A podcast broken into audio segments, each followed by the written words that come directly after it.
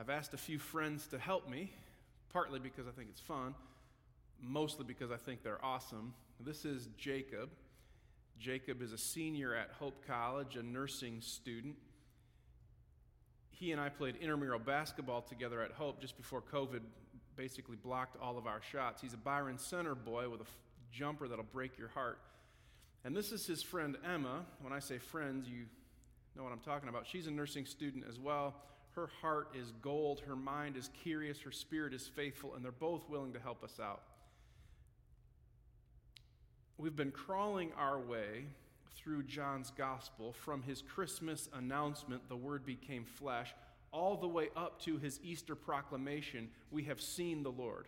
We're going to pick up the pace over the next several weeks as we journey through John's gospel together. I'd recommend finding a friend and over the next several months reading it together, or maybe grabbing a journal and jotting down your questions and curiosities, send them my way. Maybe you and I could go for a walk together, or maybe just start a Bible study. Start a Bible study with some friends in your neighborhood. A couple of voices I'd recommend: N.T. Wright, John for Everyone, Lesslie Newbigin, The Light Has Come.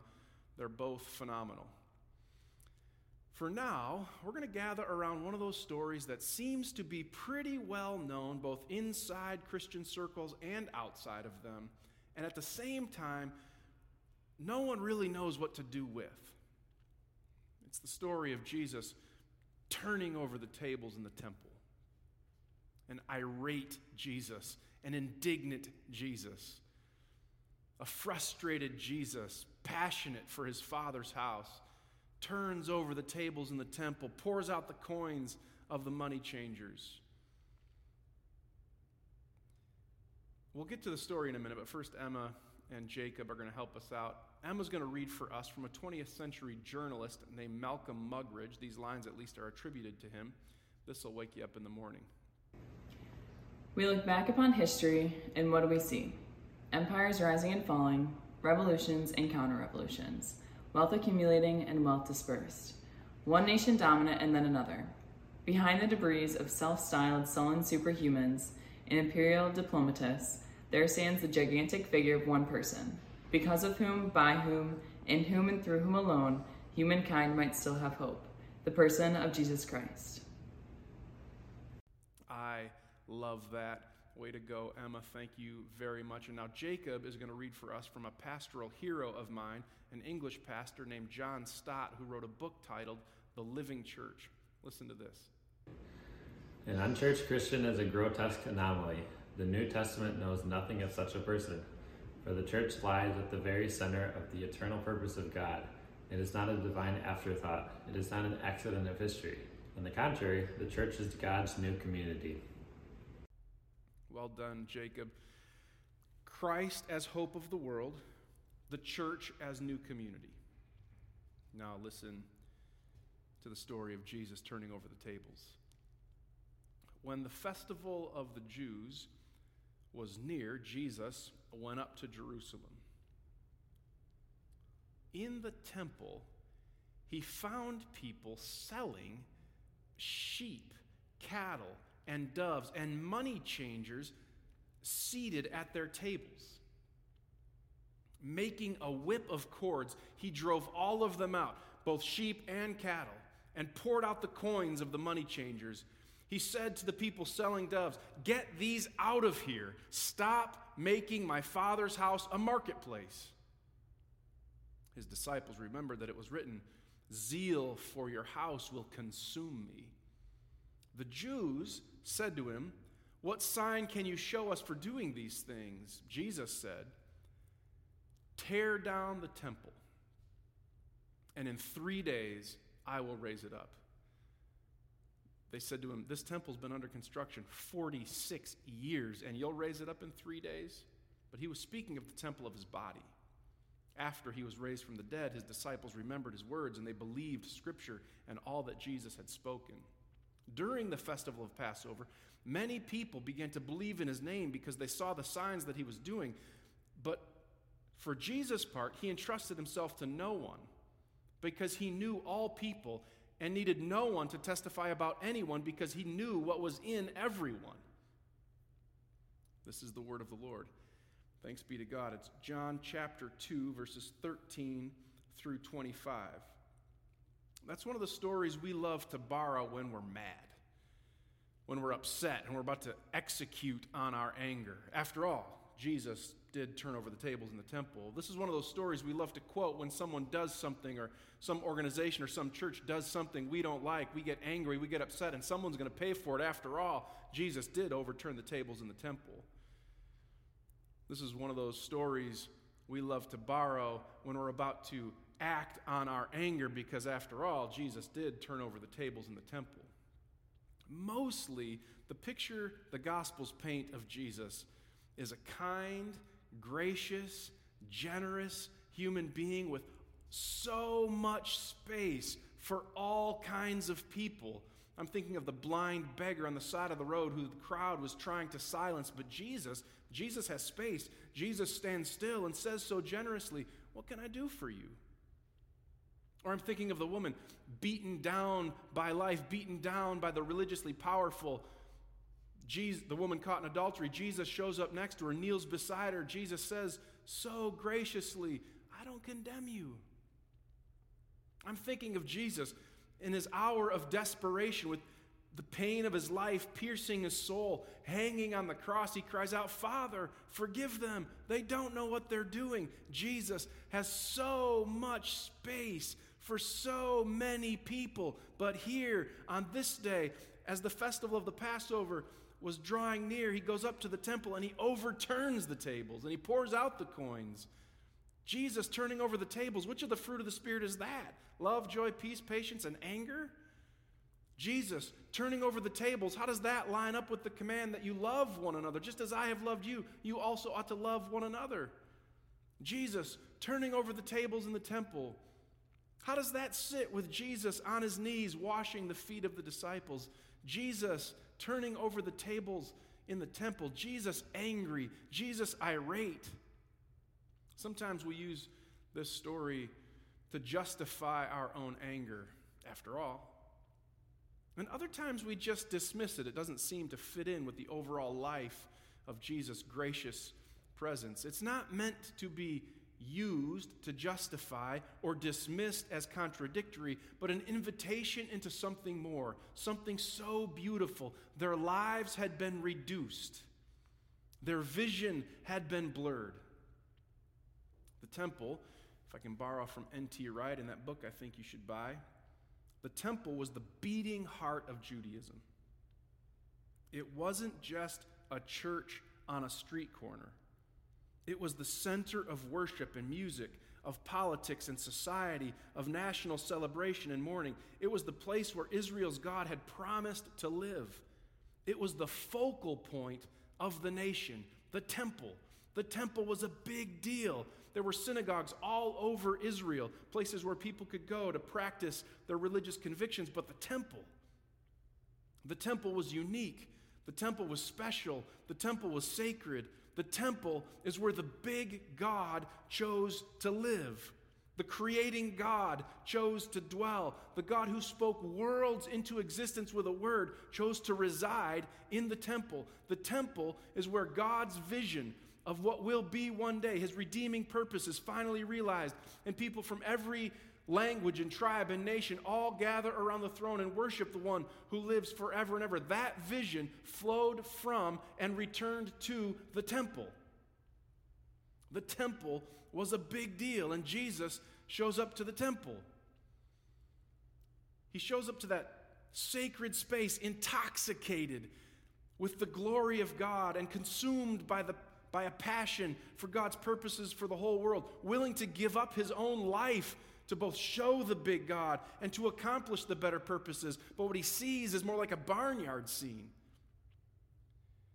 Sheep and cattle, goats and doves. It's something more like a 4-H fair than a sacred space of the temple. Now, to be fair, all of the cattle, all of the sheep and goats and the doves, they were actually a generous concession to these travelers who were coming from all over the world, especially all over Israel, traveling mile on top of mile to make their sacrifice, to appease the God, to atone for their sins.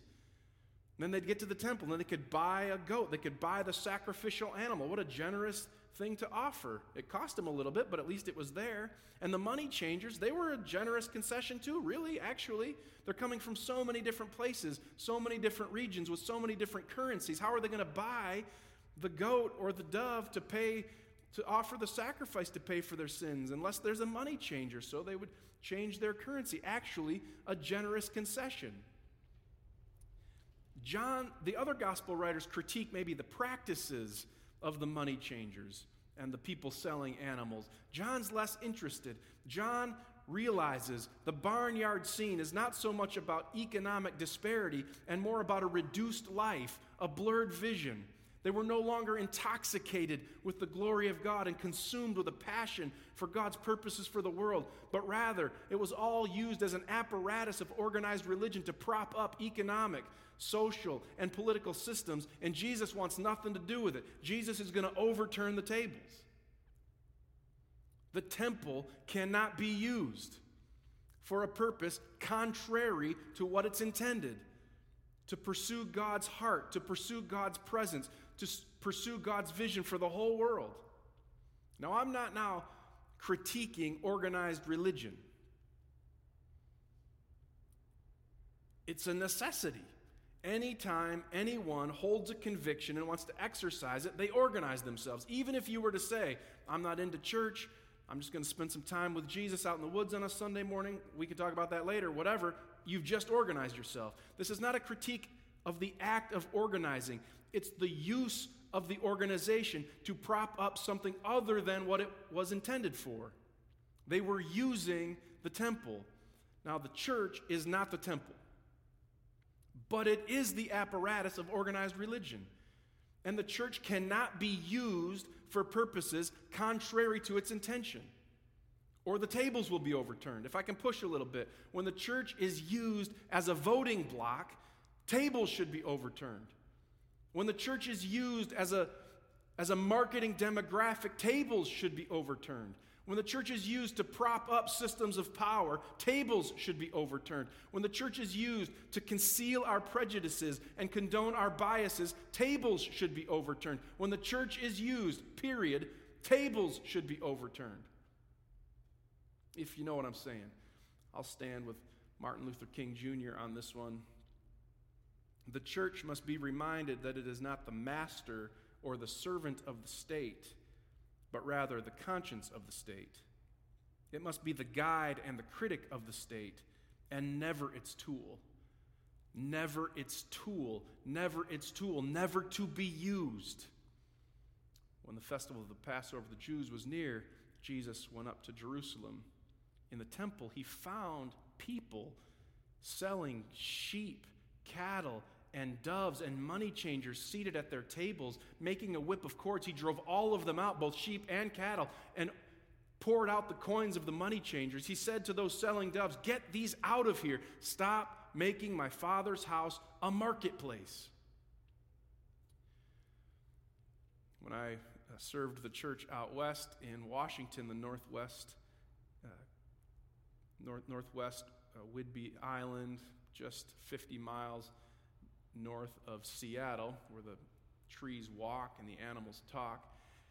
Every year, we held the annual holiday bazaar every November. Up until that point in my life, the word bazaar meant something strange or odd, and after that point in my life, the definition holds up. All year long, people from the church would collect items from craft fairs, and they'd take things out of their attics and remove things from their basement storages and from their garages, and they'd bring them to the church in November, and they laid them on tables, and all of a sudden they were worth so much more. And people would come from all over the community, and even off island, they'd come to the church's holiday bazaar to buy these things, and the church would take in tens of thousands of dollars every year. And we donate it to missionaries and mission agencies all across the world. One annual holiday bazaar, a person came up to me. I can't quite remember now if it was a member of the church or if it was just one of the consumers looking to buy the wares, but he said to me, "What do you think of all this?" I said to him, I think it's quite bizarre. He didn't really find my brilliant humor so funny. He said, "Have you read the Gospels?" And I sensed a trap, but I bit anyway. I said slowly, "Yeah, actually I have." He said, "Doesn't this look to you like a marketplace?" I said to him, "No, actually that never crossed my mind." Jesus is not critiquing raising money to support missionaries and mission agencies. Jesus is critiquing a reduced life, a blurred vision, using the temple in that case, and to make it contemporary, the church now, to prop up systems of economic, political, and social power. Jesus has nothing to do with it. He'll turn the tables over. If I can borrow from Lesslie Newbigin, the action of Jesus is more than an example of prophetic protest against corrupt religion. It is the sign of the end of religion. And the Jews feel threatened. They actually were being threatened. They say to Jesus, "What sign can you show us for doing these things?" And Jesus says, "Destroy the temple, and in 3 days I'll raise it up." They said to him, "This temple's been under construction 46 years, and you'll raise it up in 3 days?" But he was speaking of the temple of his body. He was speaking of the temple of his body. Jesus was announcing in that table-turning story, pouring out the coins of the money changers, Jesus was announcing he's the new temple. Jesus is the temple. Jesus is the place God chooses to dwell. The big God who made the worlds with a word dwells in Jesus Christ. The purposes of God, the vision of God to redeem all things one day, to finally make all things new, is accomplished through Jesus Christ. He's the temple. That's why I liked that Malcolm Muggeridge quote Emma read for us just a bit ago. We look back upon history, and what do we see? Empires rising and falling, revolutions and counter-revolutions, wealth accumulating and wealth dispersed, one nation dominant and then another. Behind the debris of self-styled, sullen superhumans and imperial diplomatists, there stands the gigantic figure of one person, because of whom, by whom, in whom, and through whom alone humankind might still have hope. The person of Jesus Christ. Jesus Christ is the hope of the world. Jesus Christ is the one in whom the big God dwells, through whom the better purposes of God are being accomplished. If you want to hear from Calvin on the matter, this is from the Institutes. We see that our whole salvation and all its parts are comprehended in Christ. We should therefore take care not to derive the least portion of it from anywhere else. If we seek salvation, we're taught by the very name of Jesus, it's of him. If we seek any other gifts of the Spirit, they'll be found in his anointing. If strength, in his dominion. If purity, in his conception. If gentleness, in his birth. If redemption, in his passion. If acquittal, in his condemnation. If remission of the curse, in his cross. If satisfaction, in sacrifice. If purification, in his blood. If reconciliation, in his descent into hell. If mortification of the flesh, in his tomb. If newness of life, in his resurrection. In short, since rich store of every kind of good abound in him, let us drink our fill from this fountain and from no other. Jesus Christ is the new temple. Jesus Christ is the hope of the world. The big God dwells in him. The better purposes of God accomplished through him. And just as Christ overturned the tables when they tried to use the temple, he'll overturn tables now when we try to use him. Try to use him to get whatever we want, to prop up our systems of power, to be manipulated and exploited by social pressures and political means, to accomplish a contrary agenda. Jesus will turn the tables over. He's the hope of the world. He's the new temple, and we're a new community. A new community invited to surrender our lives for the person and purposes of Jesus Christ. We love the Jesus who says, "Come to me and I'll give you rest." But we're not sure what to do with the Jesus who says, "Deny yourself, take up your cross and follow me." We love the Jesus who forgives us our sins, but don't know at all what to do with the Jesus who invites us the way of the cross. We love the Jesus who kneels next to us, puts his arm around us, and says, "I don't condemn you," but we're not sure what to do with the Jesus who says, "Not everyone who says, 'Lord, Lord,' will enter the kingdom of heaven." but only those who do the will of my Father in heaven. As a new community, we witness to a watching world the better way of Jesus Christ. We cannot be used for purposes contrary. Jesus will turn the tables over. Don't let your lives be reduced. Don't let your vision be blurred. Jesus Christ is the hope of the world. The church is its new community. In the name of the Father, and the Son, and the Holy Spirit. Amen. The hope of the world broke bread and said to his disciples, "This is my body given for you."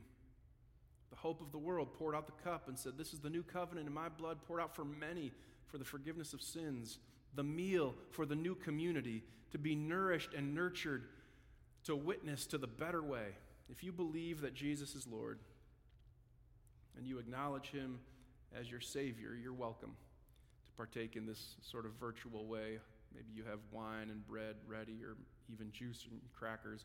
If you're not at that place, if you wouldn't consider yourself a part of the Christian story or wouldn't consider yourself a follower of Jesus, this isn't meant to be awkward for you. I'd love it if you'd take some time to consider your hesitations, your questions, your resistance. If you'd be willing then, maybe, to reach out to me, we could have a conversation. My email is john, J-O-N, at pillarchurch.com, or you could even just call the office and we'll set up a time to be together. Come as you're ready.